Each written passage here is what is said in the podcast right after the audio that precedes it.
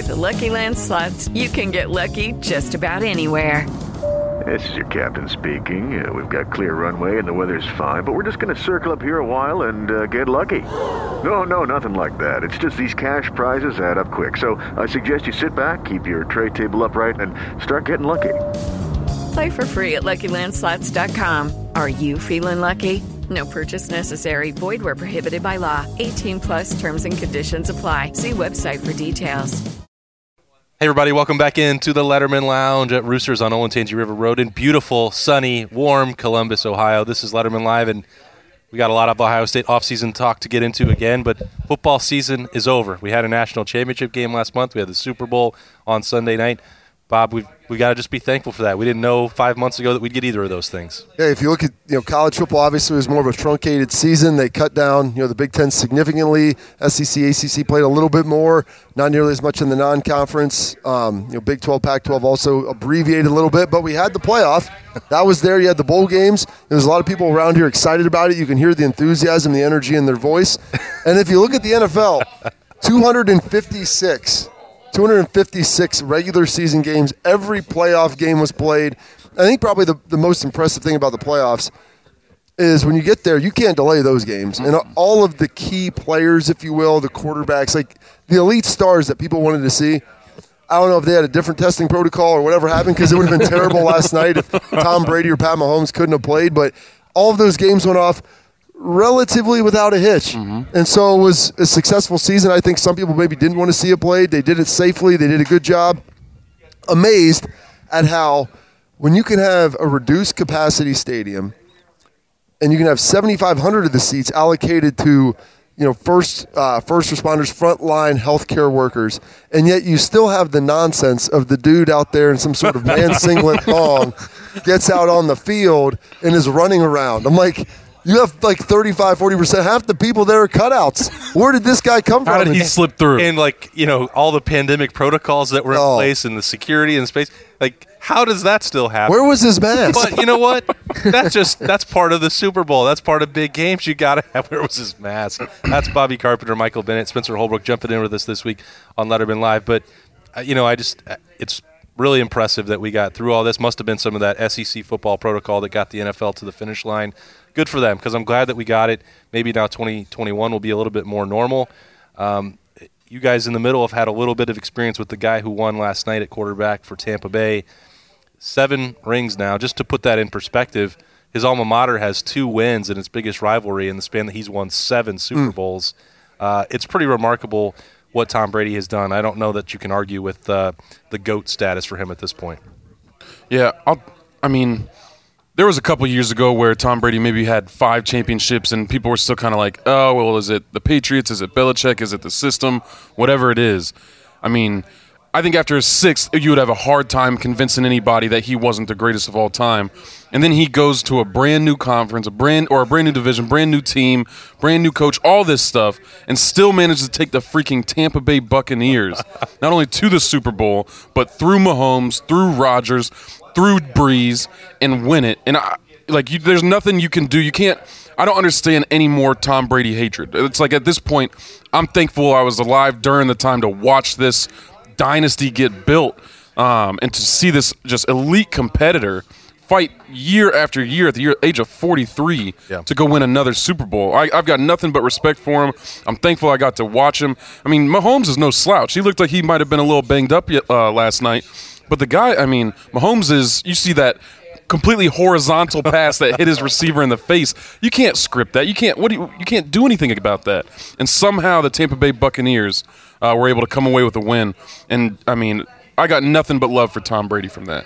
you know, it's amazing the arc where you know he was the the aw shucks guy at the beginning, Mm-hmm. and then all of a sudden people began to hate him because he wins so much in the dynasty, and you always get sick of it. And then when he was in New England, let's be honest, I mean they weren't the most endearing franchise to everybody. People in Boston.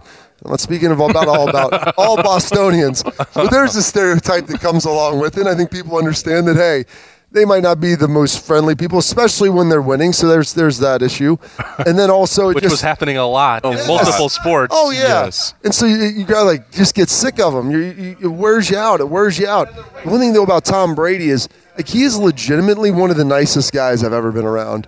And the guy you see afterwards, like talking about this and learning everybody's name on the team, and everybody takes that for granted. Like Tom Brady doesn't need to know the sixth linebacker, uh, you know, on the team, or you know, the, the four or five defensive practice squad guys. Like mm-hmm. they're of no importance to him, except for the fact that he, he's a leader and it's important for him for the camaraderie piece. And that is why you saw him go to Tampa Bay. They struggled at the beginning, but much like when he was in New England, they just get better and better, and they always have that inflection point. And the on to Cincinnati comment, you know, is infamous now. Like they got smoked by Kansas City early on. They come back and tighten the game up, but at that point, I mean, we've talked about like they, they won eight straight games, and they, they went on the road and beat some really good teams. Drew Brees, Pat Mahomes, Aaron Rodgers, Hall of Famers, Yeah. MVPs. Yeah. Like, and they did it. And he, he elevated everybody. You can see the interaction that he has with guys on both sides of the ball. It's something that's very, very rare in sports.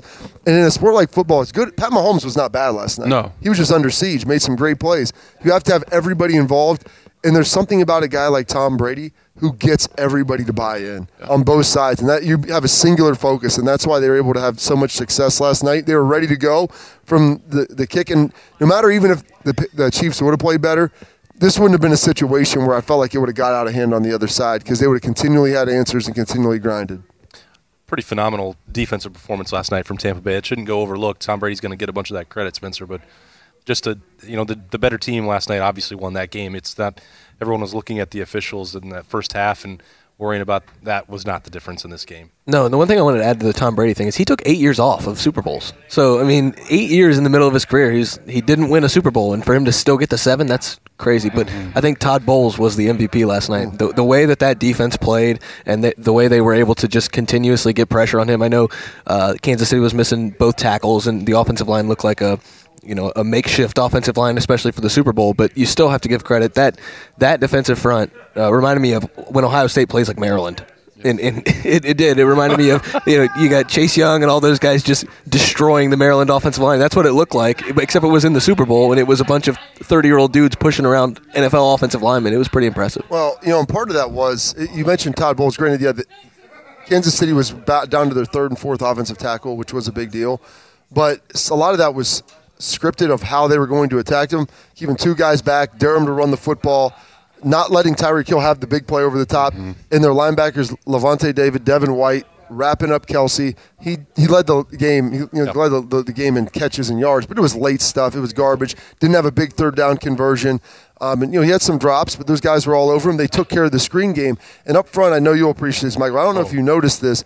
They started taking uh, they started taking Vita Vea and and Ndamukong Suh, and they flipped them and they put their defensive ends and Shaq Barrett and Jared, Jason Pierre-Paul inside. They crushed it with those guys on the outside, just mushed the tackles back. And those guys were kind of spies that they would wrap late and play off of each other. And that's why Mahomes, as soon as you saw him break contain after those first couple drives, there was nowhere for him to go because those guys were able to close. They had greater speed and were able to track him down. Yeah, I, you know, when I watched uh, the Tampa Bay versus Packers game, that was the first time because it, it would have been pretty easy money. It felt like for a while to put your money on uh, Kansas City. It's just the Mahomes, the weapons, Andy Reid. There wasn't much teams could do to st- to slow that offense down. And then you watch that Tampa Bay versus Green Bay game, and you're like, okay, wait a minute.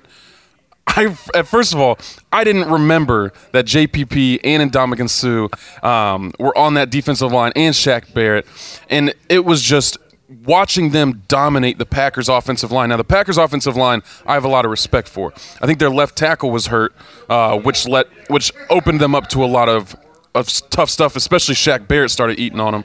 But um, when you saw that, that is the only way to slow down a great quarterback. You can't slow them down with, with clever coverages or anything like that.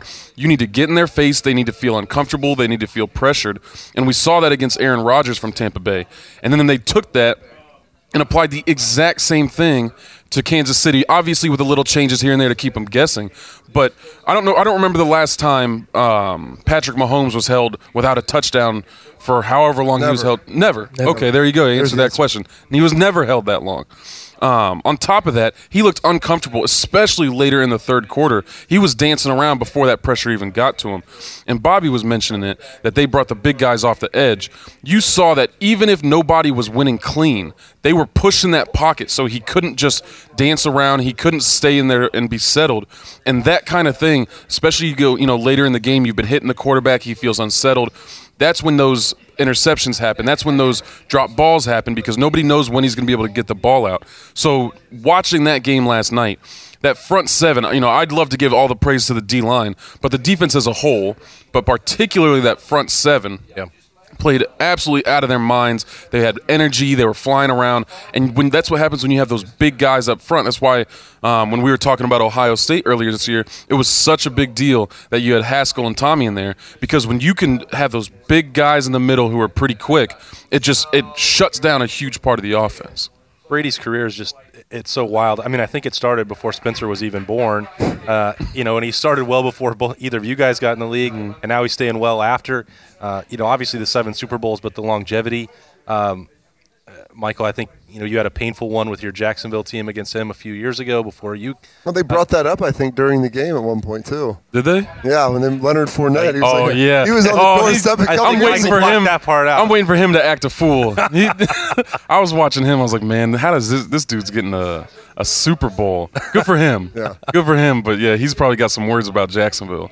What's um what's it like for you two defenders? You know, the experience of getting ready to play Tom Brady, to be on uh, Uh, on the other side of the formation from him, go against that greatness. I mean, any memories of, of dealing with him in that situation? You know, we played him in Dallas once, and that was when they had Moss and Welker in 07. The, That sounds fun, yeah. the unstoppable juggernaut. we were good. We, we went 13 and 3, and Yeah. we're the first place team. the- They undressed us. And we tried, we're like, oh, we're going to line up and do like three or four things. We we were we got destroyed. Like, we couldn't guard Wes in the slot, Randy us over the top. I mean, it was just everything we thought we could do, we weren't able to execute with because Tom was reading our mail. Like, if, if he knows what's going to he's going to see pre-snap and that was the one thing they were able to run the ball last night. When you run the ball mm-hmm. you cannot be exotic in coverage. Like this flipping of the defensive ends and defensive tackles you can't do that if they're running the football on you because they'll just gas you up the middle because your D, D ends are inside.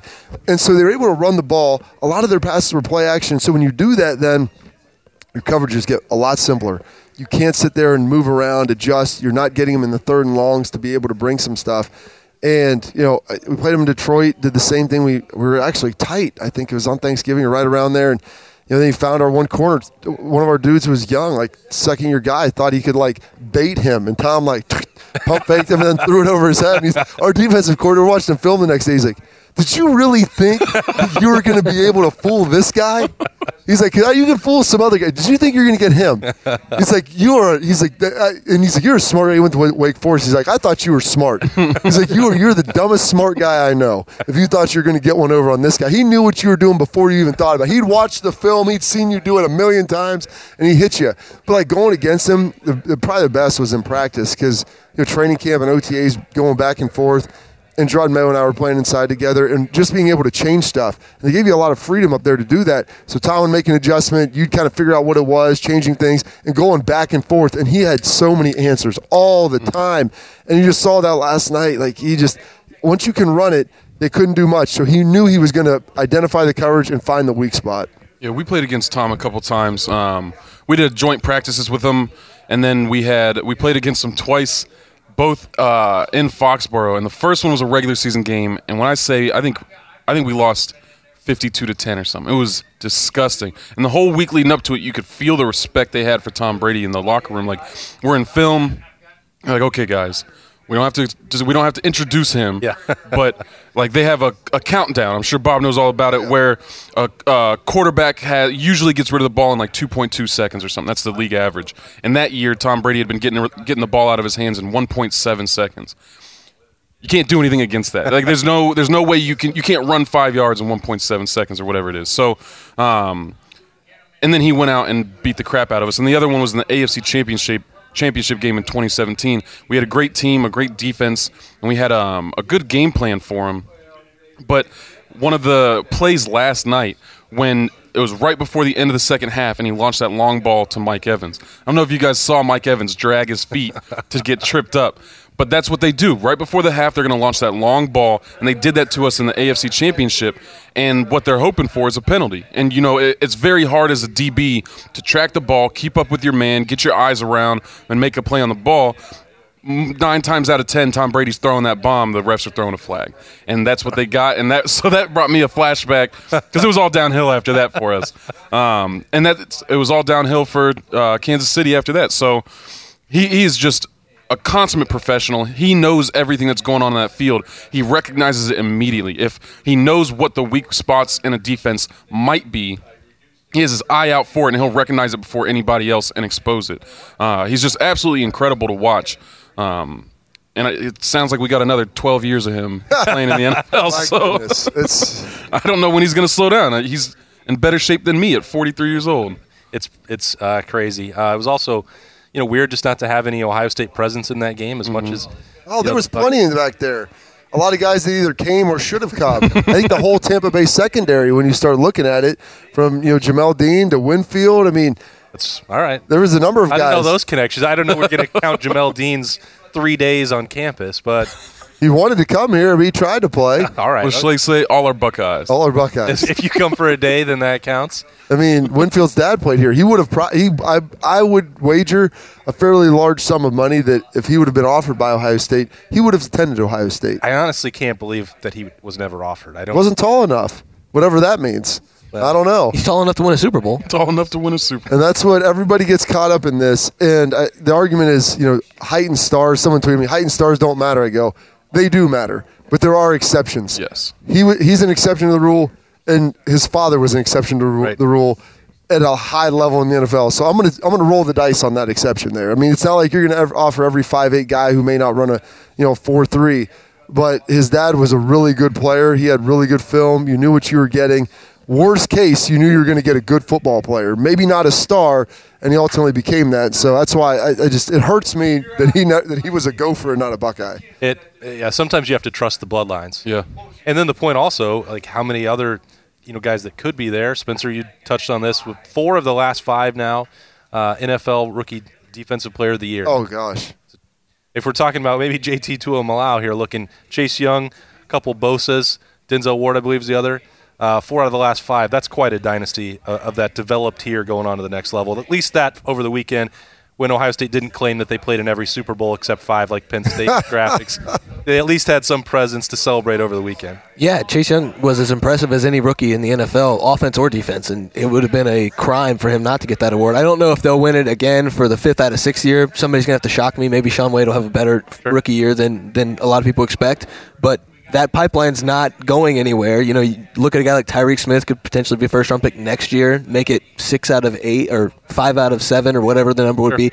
That pipeline is not going away. I think they, they have an opportunity to have a lot more of these guys and to be able to go right into the NFL and dominate the way all four of those guys have, when you talk about the Bosa's, which they speak for themselves, Marshon Lattimore, who had probably his best season was his rookie season, and then uh, Chase, who's just going to continue to get better. It's it's so impressive what Larry Johnson and the entire defensive staff does. I I also we Maybe also had a couple uh, offensive player rookies of the year, didn't we? Wasn't uh, we had Zeke. Yeah, was Zeke Michael Thomas not one? no, No. Okay, okay.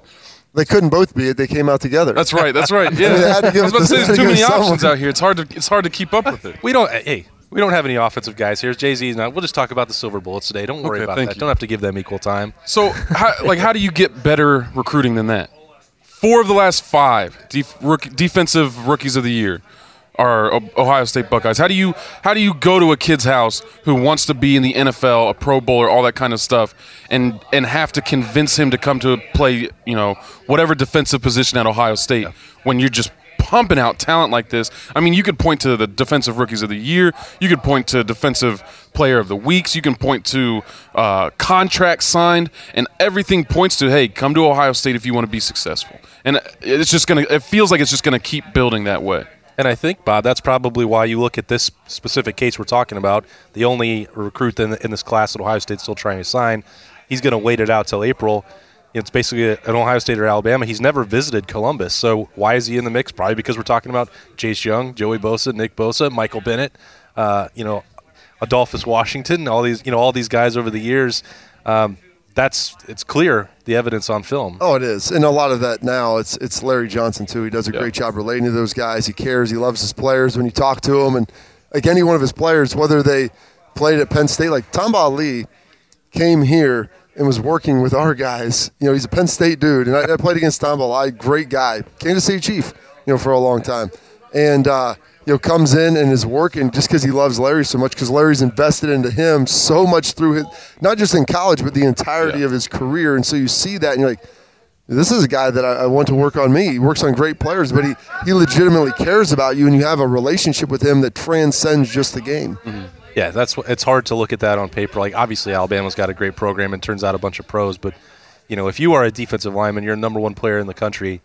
I just can't imagine saying no to Larry Johnson. Just And you, yeah, there's no telling how long Coach Johnson's going to keep coaching, but the chance to work with him, like you said, all the talent that he pumps out, and you won't understand until you're around him, until you're coached by him, why he's able to pump out that much talent, why these guys want to come play for him. Um, like Bobby said, he genuinely cares about players, and his communication style is just leagues above a lot of other coaches because he's able to he's able to motivate he's able to um, educate and he can do it all with building up your self-confidence all with uh, making you feel like you're being looked after all that kind of stuff. And that's really rare. You know he becomes a father figure for a lot of guys.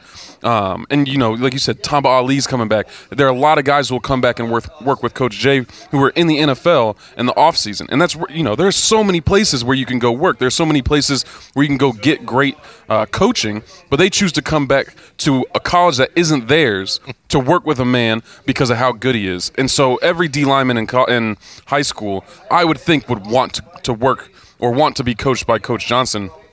I'm sure there are other good defensive line coaches, but he just brings a different level of urgency and he brings a different level of um, attention to detail that a lot of these places can't compete with. Yeah, and you, talked Bob and, Michael about Tamba Hali coming back. It's it's all of them, and even when they had they could have gone anywhere last summer.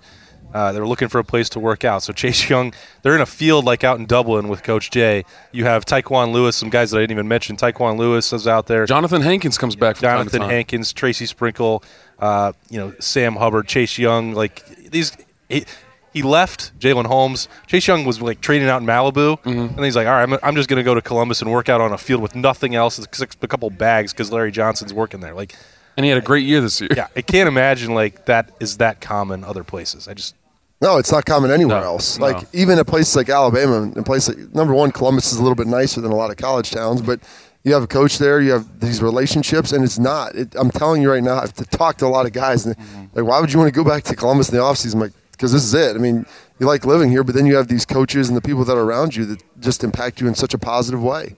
I think the most impressive thing about Larry Johnson to me is when you watch like pregame NFL stuff. A lot of guys are just getting some stretching in. You see every Ohio State defensive Oh. line alum; they're all doing the hand drills still. I, I and then you go to the opposite end of that. Last year, when we were allowed to go to one spring practice, I saw Darion Henry struggle to do a hand placement drill. By November, they're showing the pregame warm up stuff. He's doing it as well as Yep. uh, Jonathan Cooper. You learn that quickly, and it never leaves you. So then you watch Joey Bosa, Nick Bosa, these guys pull a guy aside in the pregame. They're doing the NFL pregame stuff, and you see them do the hand placement drills, and then you watch the game, and it's like, oh, I saw that exact move in pregame on air, and that guy's doing the exact same thing. I wonder who taught him that. well, it's probably the best defensive line coach in America. that sticks with him. Uh, we got a lot more we're going to get into with the Ohio State coaching staff. Big uh, some off-season uh, transactions and possibilities. We're going to get into that after we take a quick break here on Letterman Live, which is brought to you by Roosters. Roosters is one of the unique companies that we deal with. They're involved in everything we do, from our personal foundation to also the Cancer Research Fund. And that's from the Buckeye Cruise from Cancer to all the events leading up to the Buckeye Cruise. They donate back to different organizations that are near and dear to their heart, and we're so fortunate to have been with Roosters now for a long, long time. All the folks at Roosters are just genuinely kind folks, and they want to make a difference. Thank you, Roosters Foundation. Thank you, Roosters Foundation. Thank you, Roosters Foundation. All right, welcome back into the Letterman Lounge. This is Letterman Live. It's brought to you by Roosters, which got a got a new song for you to work on, Bob. Tomorrow's appetizer, two dollar Tuesday appetizer, cheesy bacon fries. Oh boy, cheesy bacon fries, so delicious, so good. I'm gonna send them to Schlegs tonight so we can eat them at Appetizer Tuesday. Put them on the plane down to Jacksonville with a plate of cheesy bacon fries. I mean, obviously mac and cheese bites is where it's at for him, so he might not be that interested. The mozzarella sticks are somehow surviving down there by Michael for now. Was trying to save some from, for Spencer before I just inhale them. Yeah, all right. But uh, come get that tomorrow.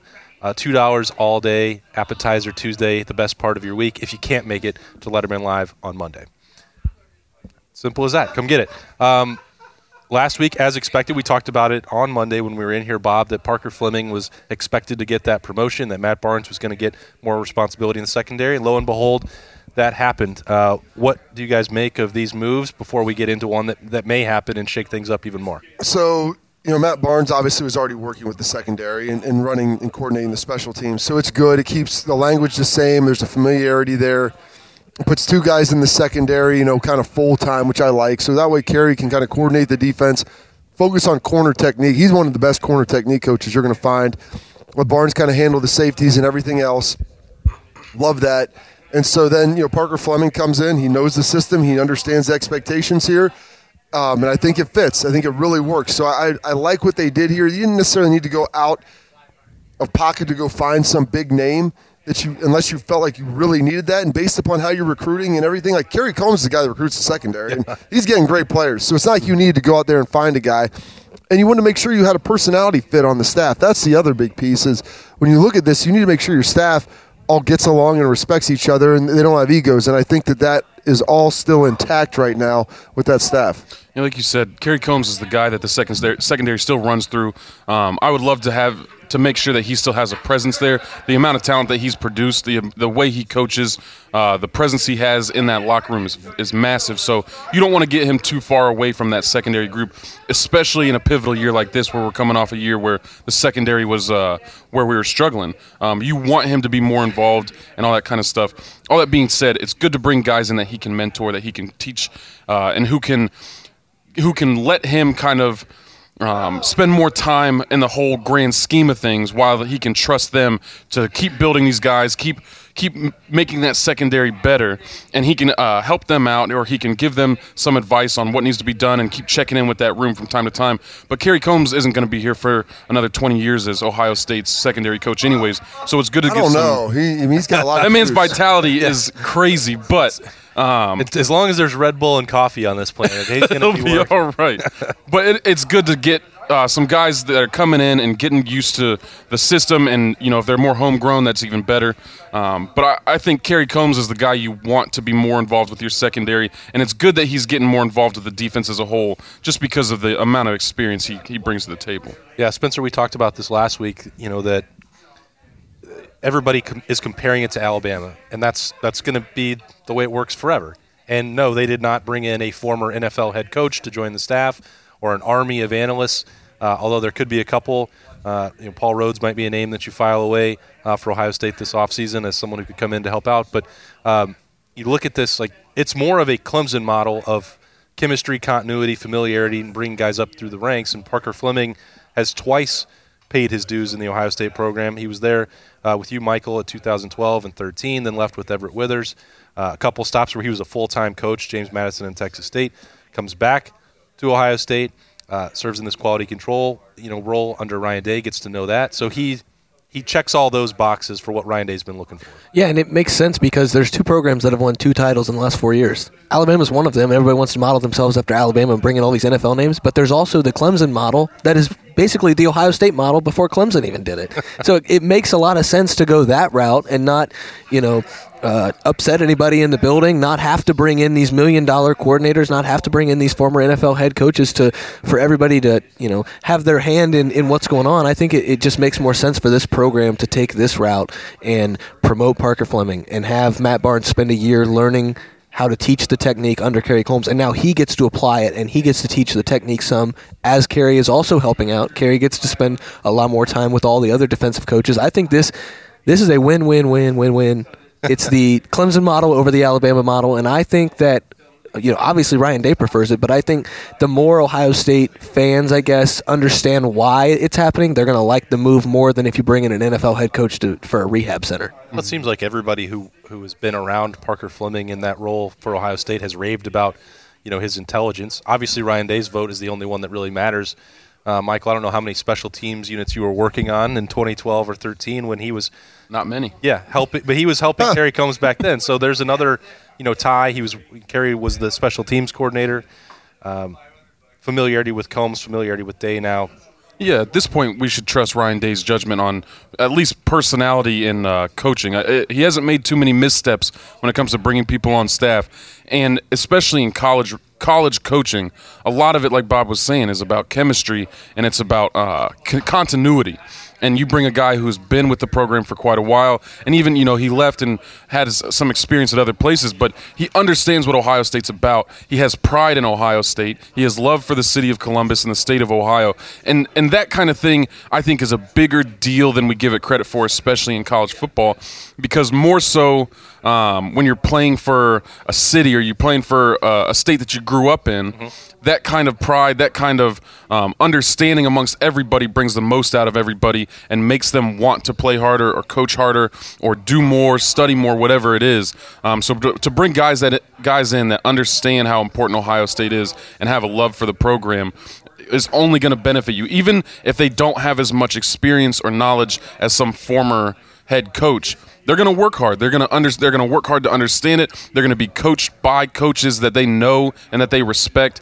And it's not going to be nearly as much of an ego grab or a power grab um, that you might see from a Bill O'Brien who seemed, you know, if you hear you talk about uh, how players felt about him, not very many people had had felt very fondly about Bill O'Brien. So he goes to Alabama in in a reduced role from what he's been. Um, you wonder how- what that effect, what kind of effect on a team that's going to have.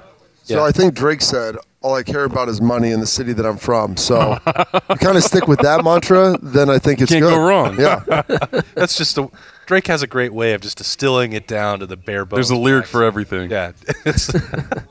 Um, Bob, you spend much time around Parker Fleming in either of those two stops? you know, I got a chance to uh, you know see him the first time he was around here, and uh, I think he did a good job. You know, and it was you're just watching his interaction with the players. He's a young guy. He has a lot of energy. He you can tell he's tech technically sound in how he coaches, but he, and he's very relatable to the players. And so that's that's the big piece. Like, do you know what you're doing, and can you relate to your players and communicate it? And so that's he checks both of those boxes. I'm curious to see how they'll use him in recruiting, how that's going to factor in, and if there's any other areas that he'll help out with. Um, that's that's something that you know also kind of keep an eye on. But you know, I think he's going to do a fine job here. You know, and he's very like I said, he's technically sound and relates well to guys. And if those two things are checked, then it's you have a pretty high floor for success. And we talked about this last week when he, he's obviously sliding into the vacancy that was created by Greg Madison's retirement. And if we're just solely talking about you, you know, bringing that up with what does Parker Fleming bring as a recruiter? Well, you know, they didn't use Greg Madison as a recruiter, so anything they get from Parker Fleming would be a bonus. Um, that's you know, I think that's sort of the evolution here. They got what they needed from Greg Madison. Uh, two years of mentorship, two years of working with the linebackers, and then Ryan Day decided that he needed something else. Now, the whole thing that could upset this apple cart is if 1.5 million dollars from Tennessee is enough to get Al Washington to leave this staff, which this is a this is a big deal because we're sitting here, you know, last Wednesday. You know, Ryan Day's got that complete coaching staff. He's comfortable. He wanted that continuity. Boy, if you take Al Washington out of this group, I, you know, it's it's a position coach, but it's a much bigger deal for Ohio State, in my opinion. Um, he's got a lot to weigh. 1.5 million dollars for Al Washington would be a raise currently of a million dollars for what he's making to be the linebackers coach. Um, you know, he'd be the defensive coordinator for the Vols, although I don't think that, uh, at least what I've been told from people that I still know in, in Knoxville, that he would not be the sole play caller for the defense. So these things have to be weighed. When you're looking at uh, the mess that Tennessee is, uh, a new coach, uh, roster turnover with, I don't like 30% of their roster in the transfer portal. It, to me, it's not appealing, and I just think Al Washington can do better. But it's going to be of- up. that's a lot of portal action right there. It's it's credible, including their best linebacker. So, with who Al Washington is currently recruiting to come uh, out of the transfer portal to join Ohio State. so that's another factor to work there. He's been spending the last couple weeks recruiting against that program and talking about how great Ohio State is, how much they need him. Because I mean, really, just beyond Al Washington, those four linebackers are gone too. So Yeah. that's a mouthful. I think it's a big deal that Ohio State, Gene Smith, Ryan Day make an offer with some of that Greg Madison money to keep Al Washington. So I just referenced the Drake drop. Yeah. Where is Al Washington from? He's from Columbus, from Ohio. Columbus, Ohio. I believe he went to Bishop Watterson, if I'm not mistaken. Is that correct? That is correct. went to Bishop Watterson, then went to Boston College. He is a Columbus guy. He is my age. Um, you know, his family's from here.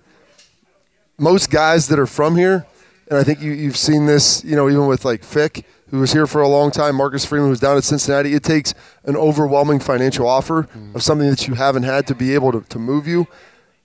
Ohio State can they can get in the ballpark of where they need to be with Tennessee. I believe that he would probably prefer to stay here. I think, of all things being equal, he would definitely stay here if you can just get to the same level. Now, Ryan coming out and talking about he's not going to name a co-coordinator. Well, you know what? Things change. all right, and so I didn't want to have to name a co-coordinator. Um, but we're going to do that now because this is the way to keep this guy. We're going to give him a co-coordinator, give him a title bump, give him a pay raise. You know what? College football is an expensive business. The stakes are high, and you know people may cringe at that and say, "Hey, he's a great recruiter. He's a really good coach. He cares about Ohio State. He enjoys it here." I don't know if you have to pay him the full one five, but it's got to be close, and he's going to have to have the title bump. And you know, I'm going to do my best to try to recruit him. I help him recruit guys. I'm going to try to recruit him to stakes. I think he's really good at his job, and I hope that Gene Smith understands that. And you got, I don't care. Schleiks talks about that rat hole money. You got to find that somewhere, whether it's in the McDonald's bags, the Wendy's bags. I don't care wherever it's at. Sometimes you need to use that on your coaches too. Well, that's okay. McDonald's bags. You're gonna go to some place that's probably about to be on probation? I'm knocking over the sign. Like, you guys know, I, I used to cover that program before I was saved and got to come to Columbus, Ohio, and got my whole life turned around. A lot of hot showers when you're covering that program. well, that's the, the Vol for Life program. Derek Dooley was installing that, teaching them how to, uh, you know, get themselves properly clean. Um, that place is a mess. It has been for 15 years. That's not going to magically change because they finally got rid of Philip Fulmer uh, or brought in a new coach from Central Florida, who they needed to pay $125,000 for their new AD to hire the guy that he just hired, and they're fi- they they're digging into NCAA violations, which they used to fire the last guy.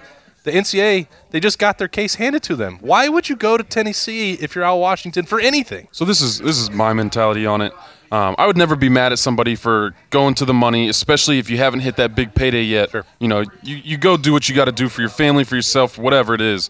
Um, this feels like more of one of those situations where now you have been shown your your value has been shown Yes. on the market, and that's the biggest part of it. Is you know, it's like asking a real estate agent to price your house, and all of a sudden it's worth fifty thousand dollars more. You're like, all right, you know, someone's got to pay me, and I think that's kind of what this is. Is now he has proof to Ohio State, hey, this is what I'm worth, um, and for him, you know, when it comes to a career perspective, I don't even think this would be a good move for him to go to Tennessee from a career perspective. I think you spend a couple more years at Ohio State, maybe like Bob said, they give you a little pay raise, they give you a title bump. He has the opportunity to go to some big programs and make a lot of money or inherit some big positions at Ohio State. Um, and I, am, I am sure that he understands what kind of situation he's in. Um, so I see this more as the kind of go back to your employer's table and say, hey, you know, we're going to need a little a little bump up. And you know, you start touching around seven figures, he might be a little bit more. Uh, he might acquiesce a little bit more.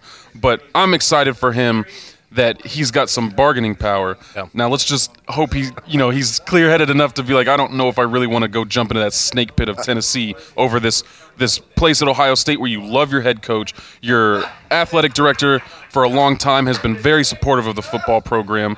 Um, you're, the city absolutely loves football, and you get the opportunity to coach some stellar athletes. It, it would be hard to find a better place, uh, but Ohio State should definitely pay the man. Listen, the offer that he's getting, it better start with two. It better be two commas, and that it's a two Yes, comma offer. yeah. a two comma offer. Like that, Seven figures, two commas. that's the reality of what it needs to be, and people may not like that, and they got spoiled here with Hartline because you know Brian's a former player. He's from you know Canton. His wife's from here. Pulling that Tom Brady pay Yeah. cut. And he He- had- but he also had played seven- seven years of Yeah, he also money. played in the NFL and got a pretty nice deal. And okay, so he has a little more patience and things. And, and, and this is the only place he's ever really lived. Like Al's bounced. I don't think he would want to move if given the choice. But you have to get in the ballpark. You cannot just say, "Well, you love it here, stay." Well, that's easy for someone to say who's in, in a good financial position. And this works out for Brian Hartline too. They pay Al Washington. You know, Brian Hartline's Oh, looking yeah. around like, all right, hey, I'm pretty good at what I do too. Oh, yeah. and, so- and that might be one of those things that Gene's worrying about. Like if I pay him, then I got to pay Oh. two other people. But Hart would, Hart you would need make, to keep him He'd be making a million dollars at any SEC school right now. easily. If he He's- wanted to. he is yeah, without easily. question. And like again, like, go back to it. I know everything has changed with the pandemic, and there weren't fans to to make a bunch of money last year. But 1.1 million dollars did open up. Parker Fleming is not going to be taking a big chunk of that. Al Washington, Brian Hartline, the two guys that we named, they need a lot of that money. Mm-hmm. They they've earned it, mm-hmm. and you have to keep them around because Spencer. The other part, if we're going to talk about it, with the you know, coaching staffs in Alabama and Clemson, the Clemson model includes paying those guys for their loyalty, which you know Elliott just last week goes over the two million mark. So both of their coordinators are making over two million. Doesn't necessarily. I don't think that's going to happen at Ohio State anytime soon. Took them a long time to get to seven figures. Buy my love. Put the money on the nightstand. Let's go. but that's the that's the other part of this. If you're going to keep them around and keep uh, that continuity, you're going to have to pay for it. That's just a fact of life now. Yeah, and the thing about it is everybody was clamoring for a big name to come in and, and replace Greg Madison. Well, if that happens, you have to pay all that money to the new big name. And then, hey, also, you need to keep Brian Hartline. Also, you need to make sure that you have some money in the bank for when Al Washington gets a call from an SEC school and wants to pay him $1.5 million, that you can counteroffer and say, hey, you need to stay here. All of these moving parts work together. And I think that's what. Uh, now it comes full circle with this Parker Fleming move. Now, like you said, Ohio State has some money freed up. If they choose to spend it, they'll probably be able to keep Al Washington. If they choose not to spend it and keep the staff the way it is, Al Washington's probably going to take a hike down to Knoxville. And that's the that's the beauty of those homegrown guys is you know you have these guys who have learned behind these coaches that you are paying vast sums of money to, but they're still young. They're still kind of getting their feet under them, so you don't have to pay them a million or two million dollars. But it is just a continuation of what you've been getting, and that's why it's so. In my mind, it is so important to have not just. Um, not just a great way to develop players, but you need to develop new coaches within your building so that they can come up and, and work their own way. Yeah, from time to time they're going to leave, but that's good. They're bringing new ideas when they come back to Ohio State, and it just speaks to the strength of Ohio State's culture. It strengths to the it speaks to the strength of or the amount of love that people have for this city that so many people want to come back. Well, you know, Super Bowls in the past, national championship in the past. It's time for the offseason drama. We're getting right into it. It's an interesting one. Ohio State has one coaching move. They're waiting on another. Uh, we'll be talking about it every Monday on Letterman Live at Roosters, no matter what happens. Appreciate Bobby Carpenter and Michael Bennett, as always, bringing that knowledge from the Silver Bullets, and Spencer Holbrook joining me uh, for a Monday at Roosters, eating those cheesy bacon fries. Uh, you should have seen him during the break, by the way. I mean, he was just dangling up here. Looked delicious. I'm just Austin Ward. Thanks for joining us again this week on Letterman Live. It's brought to you by Roosters. We will see you again next week for a fun casual conversation at a fun casual joint. Step into the world of power, loyalty, and luck. I'm gonna make him an offer he can't refuse. With family, cannolis, and spins mean everything. Now, you wanna get mixed up in the family business. Introducing The Godfather at ChumbaCasino.com. Test your luck in the shadowy world of The Godfather slot. Someday, I will call upon you to do a service for me. Play The Godfather now at ChumbaCasino.com. Welcome to the family. No purchase necessary. VGW Group. Void where prohibited by law. 18 plus. Terms and conditions apply.